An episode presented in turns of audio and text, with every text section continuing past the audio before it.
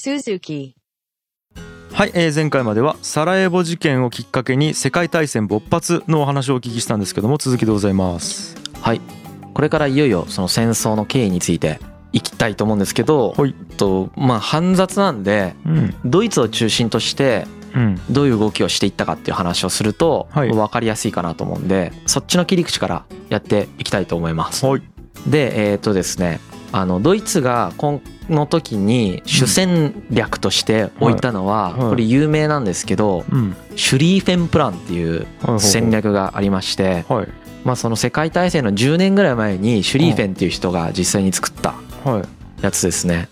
うんで、えー、とそれを使います。でこれはそのフランスとロシアね、あのドイイツの両側にある西はがいフランス東がロシアですよツね。はいはいはいこれにその攻撃された時にどうやって対処するかっていううん話なんですけど、うんうんまあ、これシンプルでうんはその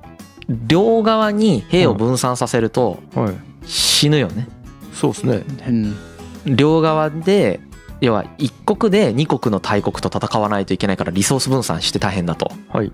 だけどもロシアっていうのはまうあん国も広いしそのうん軍が実際にその戦線に来るまでに時間がかかる国であろうとはい。であれば西のフランスっていうのは短期決戦で屈服させうんでその短期決戦で終わってる間にロシアが攻めてくるからうんあやってる間ににまあロシアが攻める前に短期決戦で終わらせてはいでその軍を全部東に回してうんまた次ロシアと対峙するっていう、まあ、順番にフランスロシアっていう順に叩いていこうぜとはいそういう戦略なんですよねはいドイツが。はいはいこれすごい重要な戦略大変だよねでもそれでもまあね普通に考えたらうんまあ超大変だけど、はいそのそれで行くしかないと思ってるわけよねドイツとしてはまあえーもうね両側から攻められてる場合はうんでまあいろんな懸念点があるんですよこれにはうんまずそのフランスに短期決戦で攻めていく場合にうん中立国であるベルギーとルクセンブルクを通過しないといけないねはいはいはいそれを近道だからうんだけどベルギーを中立で中立なんだけどそこを侵犯してしまうと、うんもちろんベルギーも軍事的に抵抗する可能性があるしうんイギリスの参戦を招く恐れがあるんですよねここれは、うんイギリスがそれを口実に参戦してくるっていうことがうんなるほど考えうると、うんうんうんでそれはやっぱりドイツにとって余計しんどいじゃないですか、まあねドイツ対オーストリア対うんイギリスフランスロシアみたいになって、うまあ、わ大変なわけだよねうんうんあちなみに、えー、とこの時にイタリアうん三国同盟のイタリアも本来であればうんドイツオーストリアイタリア軍としてうんこう参戦するべきでありはずなんですけれどうんもうんうんイタリアはオーストリアとまあちょっといろいろ揉めてることがあるのでそうあありましたねうんなんかはい未回収のイタリア問題って言われてたんだけどオええーストリアと結構コンフリクトするところが実はイタリアっていうのはあってうんむしろそこの未回収のイタリア問題をちらつかされてうんうんまあイギリスロシアの方についちゃうんですよイギリスロシアフランスの方についちゃうんですよイタリアってえまあだから裏切るんですよねあららドイツオーストリアを。ええで、まあ、イタリアっていうのはそっち側についちゃうと、はいはまあ、その代わりオスマンとかを味方につけるんだけどねドイツとかはね、いうんうんまあ、それは置いといて今は本筋ではないので置いといてうんそのベルギーの中立審判をすることによってイイギリスの参戦の危険性があるんだけれどもうんやはりその危険性よりも早期決戦でフランスを屈服させることの方が優先だというふうにドイツ軍指導者は考えるわけですねな。るほどうんうん、だからドイツっていうのの戦略は繰り返すけど短期決戦であるべきなんですよ。はいはいはうんいこれができるかできないかでドイツっていうのはもう戦い方がそうだよね全く変わってくるわけだよねなるほどで一方じゃあフランスどういうふうに考えてたかっていうとですね、うんまあ、ドイツっていうのはかなりその緻密な計算でシュリーフェンプランっていうのを考えてるんですけどうんフランスの計画は17号計画っていうんですよほいほい第17号計画っていうのを立案してねうんこれはねどういう内容かっていうとねその不仏戦争の時にアルザス・ロレーヌ地方っていうのを取られてるんだよドイツにはいはいこれを頑張って取る取り返すっていうそういう計画へえあの あの何も、えーそれ以上のロジックはあんまりないです。はあもうま真っ向勝負というかはドストレートや い、ドストレートです。はあ攻め込んで土地取るって言ってるんですよね。ドストレートっていは あまあなるほど。うでこのドイツはフランスにその速攻を仕掛けますよね。うんでフランスはそれに対して対峙しますよね。うんこれが9月に、まあ、でっかい戦いになるんですけどマルヌのまあ、海戦とか戦いって呼ばれるうんフランスにマルヌ川っていうね川があるんですけどその近辺で戦われた戦いですねほいほいこれ結構その最初ドイツが押すんですけどおやる英仏軍がね、まあ、うんイギリスフランス軍が踏みとどまることによって、うんもう結論から言うけど速攻戦略がもう失敗するんですよここであら要はドイツの勝ち筋って一つしかなくてここもう一気に陥落させ陥落というか通っていってうんもうパリまで行って陥落させるみたいな感じなんですけどそれがもうこのマルヌの戦いの時点でうん戦線膠着するんですよはあはあはあで戦線膠着したらもうシュリーフェンプラン終わりなんですよそうねそれで短期決戦ならないもんね。そうもうその間にロシア来るからで実際来たしねはいでえーっともう失敗するんですよシュリーフェンプラン自体はあらこれでうんっていうのがマルヌの海戦でまず起こるんであすちよゃねちゃちゃはい、うんでまあこれめちゃくちゃ考察されてるわけなんでこれが失敗したかっていうのはうんその軍事史みたいなのやつとか、うんそういういろいろんな側面からかなり考察をされているんですけれども、はいえーまあ、根本的な問題が何個かそもそもあってですねえシュリーフェンプラン自体は計画が練られてからですねえうんその長い間実は参謀本部以外の人たちは知らなかったんですよこの存在を。えええでシュリーフェンプランっていうのにも、まあ、根本的に何個か問題があるというふうに言われていて、ええええー、と計画が練られてからですねうん実際にその政府中枢にこの計画が知らされるまでがめちゃくちゃ長くてうん実際のこの計画実施から政府中枢がこれを知ってからの間は2年しかないんですよ要はいははいはい2年しか計画準備に費やせる時間がなかったんですけれども、はいはいはいこの作戦ってそもそもその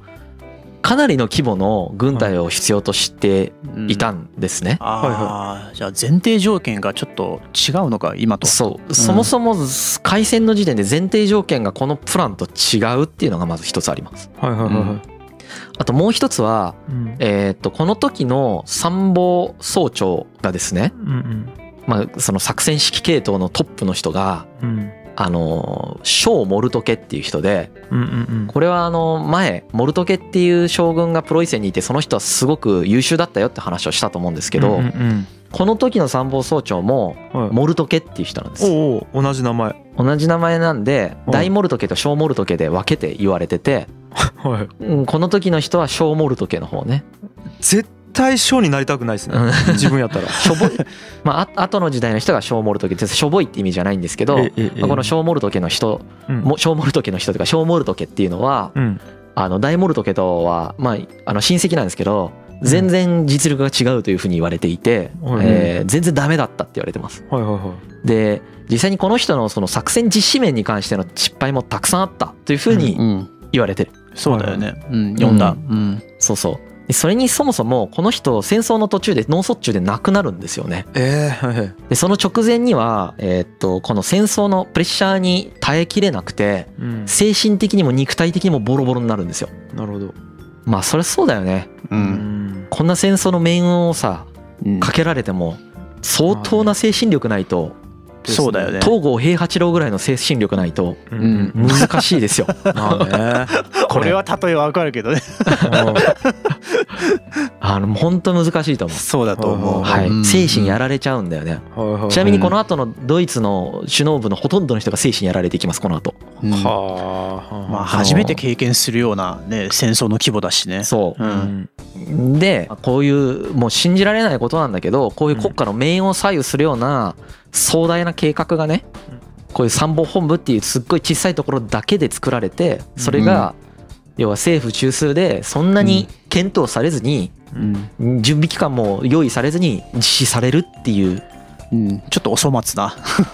事態があったんですね。うんうんでもなんか歴史を見ていくとさちょっと脱線するけどはいはいお粗末じゃないやつの方が少ないよねもう圧倒的にでうんお粗末じゃないやつって確かに超ね成功するから、うんデフォルトお粗末だと思うんですよやっぱ、確かに。なるほどなるうんこの時は結構頑張った方だと思いますけど、そうだね。うん、まあそういう結果に終わったわけですよねなるほどフランスなんてもっとお粗末だからねちなみうに、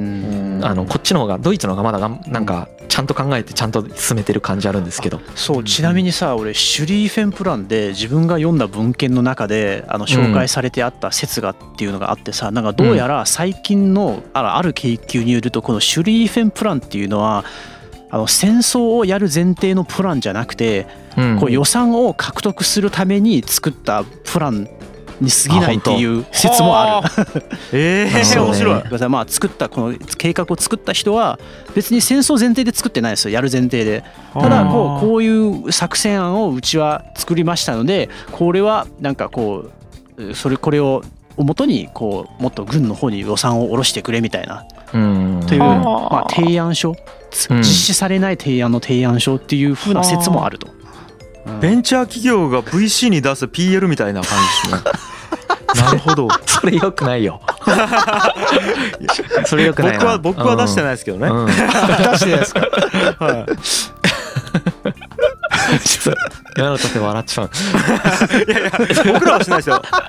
僕らはしないですよ。ただアホなね、アホなベンチャーがねうんやる。そうですねまあ、どっちかというとその国の補助金をもらうようなやつの方が近いかもしれないですね。あーそうだねそうだねそう確かうにんそっちの方がねちょっとスマートな例えかもしれないですけど、そっちの方がないいろいろいいですどね。っちがスマートなのかわかんないですけどは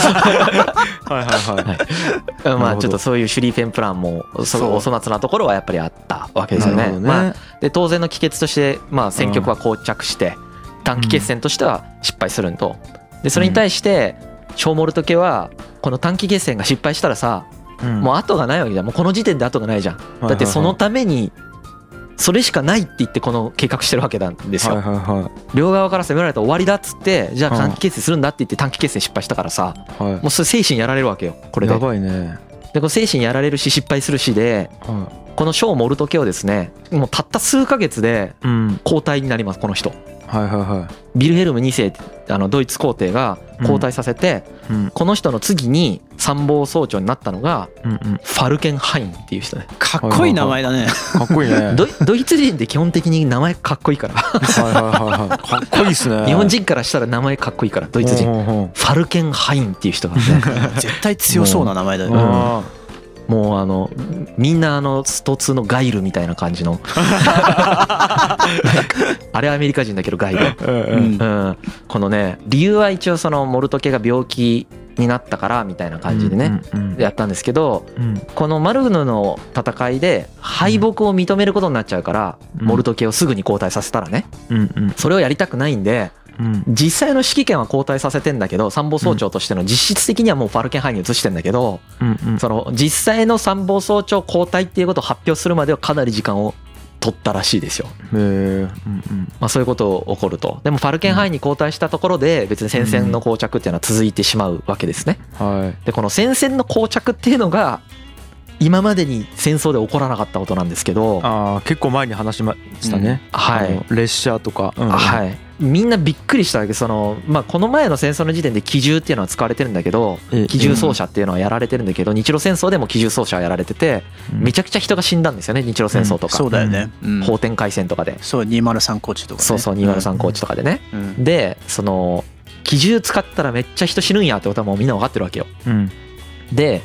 その分かってるからこそ膠着するわけそのうん要は、ここで何が起こったかっていうと塹壕戦って呼ばれるうん穴を掘ってうん地下に通路を作って地下じゃないね、なんなんて言うんですか塹壕って分かりますか、あはいはい半地下。半地下ですね半地下というかうんうんまあこうみ溝ほ堀だね堀を掘ってはいはいはいそこを通路としてこう使ってはいえーっとその堀まずその砲弾をバンバンバンバンバン撃ちまくって大砲でね、はいはで向こうの戦線をそのぐちゃぐちゃにしてからその塹壕から出ていって突入するっていう戦い方がここで出てくるわけですよはいでその塹壕ってさ掘ったらさ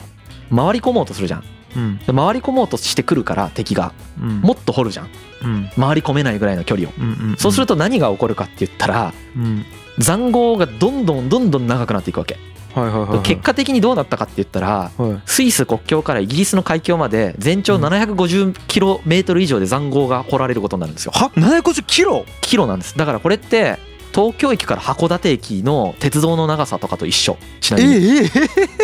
あとは東京から山口駅までの鉄道の長さと一緒。ええそれぐらいずーっと掘り掘って、はみんなそこの中に入ってうん。戦うっていう戦い方が出てくるんです、ここで。いちょな長すぎでしょ長いよ。はで、これが今までの戦争にはなかったんですけど、まあこれが悲惨なわけです。あうんこれはすげえなこの戦いがね、まあ、塹壕戦って聞いただけじゃちょっとしょ想像できないと思うんだけどここれちょっと今回詳しくもう少し喋るとどれだけ悲惨かっていうのは分かるんでとはいそれ喋るねはいで、うんまあ、さっきも言いましたけどフランスは正面突破しようとしてたんだけどはい正面突破できないっていうのが分かってきたからはい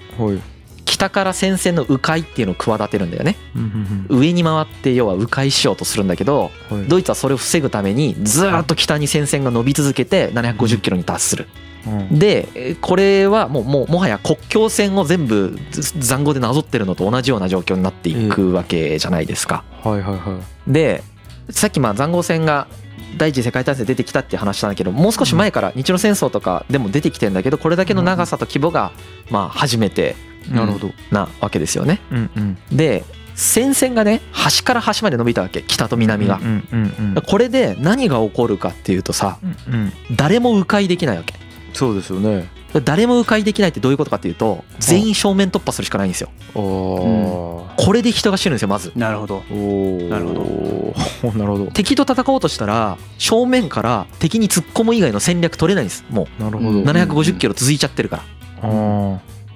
で機関銃とかまあ機銃装車って言われるんだけどうんその機関銃をババババババって撃つんですよねお互い撃つんだけどあはい守る側はそうやって撃ちながらかつ有刺鉄線っていうのが発明されててねその時ええそうそううんそれで鉄条網って言ってね網を作ってはいうんその正面突破できないようにそういう鉄条網をガーってこう作るわけですよ。うんで守りながら敵が攻めてきたら、はいその鉄条網で守りながら機銃操作するわけだけどうんはい一気に1,000人とか死ぬんですよそれで。え今までそういうことなかったんだよねやっぱり。で大量の犠牲者を出しながら陣地っていうのをダッシュしてもですねえうんすぐその後方に新しい陣地が構築されてしまうう。んだからその状況を打開しようとすると連続して攻撃目標っていうのを設定しないといけないんですうね。んうんうん連続して攻めていくっていうことが必要になってくると。はいで最初にまずは砲兵でそこに砲撃をしてから陣地を奪取するっていう戦術を取るんですよ第一次世界大戦ではね。うんこれ日露戦争の学びを生かしてるんだけどね。うんうんだけど砲弾にも限りがあるじゃん。うんそうだよね砲弾にも限りがあるし機銃装者のための弾にも限りがあるじゃん。はいうんここで軍部が要はどういう戦略を考えてしまうかっていうとうん人間の方が機銃の弾の数より多いんだよねはいだから全員で攻めたらどっかのタイミングで上回るわけやっぱり攻めてる方があああー人海戦術でもう突そっう込だむっからてことよね人海戦術になっていくわけこれがうおー怖っ悲惨そなんで機関銃の能力を兵士投入量で上回ろうとするんですうよあ当時の機関銃っていうのはその冷却期間とかも必要ですし今でも必要なのかどうか知らないですけど僕うんその熱くなっちゃって撃てなくなっちゃうんでうんその冷やさないといけないんだよねしょんべんかけて冷やしたりしてたらしいんだけど、おおおもうなんかん究極だよね極限なんだけどはあ、うわうわで無線が発達してないんだよねまだこの時って有線なんだよまだううんん電信なんだけどううんん無線あるんだけどまだ未発達なんだよねうんうんだから参謀本部に前線の状況を伝えてるとはいえうんそもそも前線の状況が今ほどリアルタイムでは実は伝わってないんですようんううんんでそれで何が起こるかっていうと前線でさめちゃくちゃ人が撃ち殺されてんのにまた送っちゃうわけ、人をそれ分かんないからあーはいうんずーっと送り続けるみたいなうんことが各国で起こるんですあだから一次世界大戦と二次世界大戦っていうのはもう大量のなんか無能な指揮官が登場したみたいな感じでうんこう語られること多いんだけどやっぱそういう技術的なうん側面もあるわけですよね、そうだよねうん最後うの最後どうなるかっていうのも誰もわからないからそのんね事例がないからねそうあですうんうんうんだなからるほど正面突破しかできないし機銃走者に対してまあ人量で上回るっていうところもあるしで前線の状況もわからないから今撃たれてどうなってるかわかんないけどまあ撃たれながら死にながら行くみたいなことしかできないみたいな状態になっちゃうわけだよね。はいはいはいはいでこういう塹壕戦の中でめちゃくちゃ人が死んでいくんだけれどもうんここでもう一つそのじゃあどうしたらいいかっていうことをこの戦争してた人たちが考えたかっていうとうんなるべく自分たちはコストをかけずに要はその人的な被害とか損耗っていうのをせずにうん相手に損耗させるっていうことを狙うっていうのが、うんまあ一つの戦、まあこれもう大戦略どれでもそうなんだと思うんだけどはいはいはそれをやろうとするんですよね。いうんであらかじめ1点に集中して攻撃して、そこにまあいこう一気に敵を消耗させていってはいはあの自分たちはあんまりリソース使ってないんだけど向こうはたくさん死んだっていう状況をどれだけ作れるかっていうことが大切になっていくわけじゃないですか。いはいはい、うんまあそらそうだうう、ん、だけど実際に起こったのは相手もたくさん死ぬんだけどうん自分もたくさん死ぬっていうことが全部の国で起こるんですよ。まあねその戦略取ろうとするんだけど、やっぱその塹壕戦においては今まで言った理由で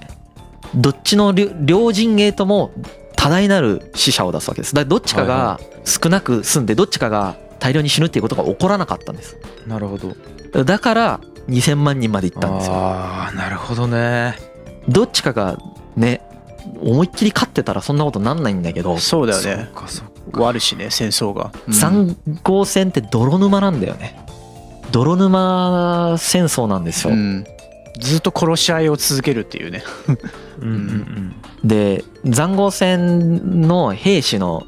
状態ってどういう状態かっていうとうんうんまずはその最前線に歩兵が配置されますね。うんであとこれはまあ防御をしたりだとかさっき言った攻めてくる人を機関銃で撃ったりだとか逆に自分たちが攻めていったりします。うんちなみにこの攻める時に時間をみんなで合わせて一気に攻めるために腕時計が使われるようになりました。おお腕時計はそこから来てます。なるほどで、まあ、こういう兵戦力に分かれるあの歩兵がこういう戦力に分かれて後方には砲兵っていうその砲撃を行う人が配置されてます。はいで突撃の前に相手の最前線に大量の砲撃を行うわけですうんでその大量の砲撃を行って死んだかなと思ったところに歩兵を突撃させるというやり方をしますよねうんうんで防御側は砲撃を受けてる間何もできないわけ実はうんうんもう本当にもう運で死ぬか死なないかみたいなのを耐え続けるしかないですは砲弾がボンボンボンボン降ってくるんだけど雨みたいにねあもうそれに関してはもう本当に何もできないは防ぎようがないんですこれははいはいもう前線にいる人はこれはでいもう必ず何人か死ぬわけ必ずいうんうんで死にながらそれが終わったら今度は突撃したりとかうんされたりとかするってことだよね。うわで結構砲撃で死ぬ人がすごく多かったみたいですね。は一応交代制なんですよねこれ。いだから意外とわか、あの知られてないんですけどうんその後方の陣地に帰るということもできてうんんなんか何日間とか何週間前線行ってて生き残ったら帰るみたいな、まあそういううんうんこう交代制でやってるわけですよね。うんうんううんん、これなかなかねブラックな出勤だよねいやマジでやばいですよね ね、ここれこれのそのなんていうかな悲惨さはこれ以上の工夫のしようがないことですああつまり人が死ぬことも分かってる消耗することも分かってる、はえーけどこれ以上どっちも戦略これ以上何にも取れないわけいだからなるほ分かってて死ぬしかないわけ全員どはあやばいなしかも戦争のやめどころがみんな分かんないからやめれないっていうスーパー泥沼化状態になって4年間これが続く、うんうわデスマーチやんそうなんですよデスマーチなんですよね、うん本当のリアルなデスマーチやなこれうん、でやっぱりそのこの環境下で寝てる間もね、前線って何日間とか何週間続くからさうん寝てる間に砲撃とか来るわけやっぱ夜中ととかに。だからまはあい精神的におかしくなっていく人がいてこれ映像で残ってますけどやっぱなんかこう気が狂って震えてる人とかいますよやっぱりう。んまあそうるでしょうなるよねうんなるなるうんまああと PTSD とねそうそうあー PTSD もいっぱいいたしはいあとまあ体の一部が吹っ飛ぶ人とかもたくさんいますしねはいはいはいでその正規兵の補充っていうのがやっぱ効かなくなっていくんだよねもう人が死にすぎてえそうすると、まあ、前も言ったけど10代の若い兵士が訓練も受けずに送り出されるようになるわけえはいでこれはもう年齢偽って戦争に行かせてるんだよねうんでこの人たちはほとんどの人が初日で死ぬえなんでかって言ったら銃弾があったら遮蔽物に身を隠すみたいな基本的な訓練さえ受けてないからえもう突撃して死ぬだけみたいになっちゃってるううわけどまあ突撃してマジで死んでしまうみたいなねあいうことが起こりますね。これが塹壕戦でもっと悲惨なのがねーはいこの状況下でさらうにん衛生環境が劣悪なわけめちゃくちゃうん。残酷の中ねだって風呂も入れないしトイレだってまともなトイレ作れるわけがないわけじゃんだから穴の中にトイレするしかないわけはいうんでそうするとチフスとかねはい細菌感染とかね赤痢とか流行るわけ、はいはいはいはでこれは4年間続いてたってことは4シーズン全部経験してるってことじゃんいはい春夏秋冬は冬とか相当悲惨なわけ雨冬に塹壕で掘りへうん掘ってるところに寝泊まりしてる時にいはい雨が降って水が溜まったらどうなるかっていうのをちょっと想像してほしいんだけどうわ足が腐るんですよそれで凍傷とかになったりとかかあーでこの塹壕足って呼ばれるんですけどトレンチフットっつってあーはい足が壊死する人が大量に発生するんですこれであーなるほど白みが湧く病気にかかる塹壕足になって足が壊死して切断するしかなくなる砲弾にさらされる突撃して殺されるっていう凄まじい状況ですよねあと俺どっかで読んだか忘れたんだけどなんか水もあんまり取れないからもうしょんべんをずっと飲んでたっていうあそうそうしょんべんも飲んだりとかあと泥水飲んでだから赤痢になるんだよねうん泥水飲んであーもうそこにその死体とかが浮かんでる水を飲むしかないんだよちょっときつネズミとかの死体と人間の死体が腐って浮いてる水たまりの泥水とかをすすって戦うみたいになってで食事もろくに配給されないんですよね十分にには。うんっていう状況の中で、えー戦うっていう本当に凄まじい状況になりますよね。だからとんでもないよね。いやこれでも戦ってたんですねみんな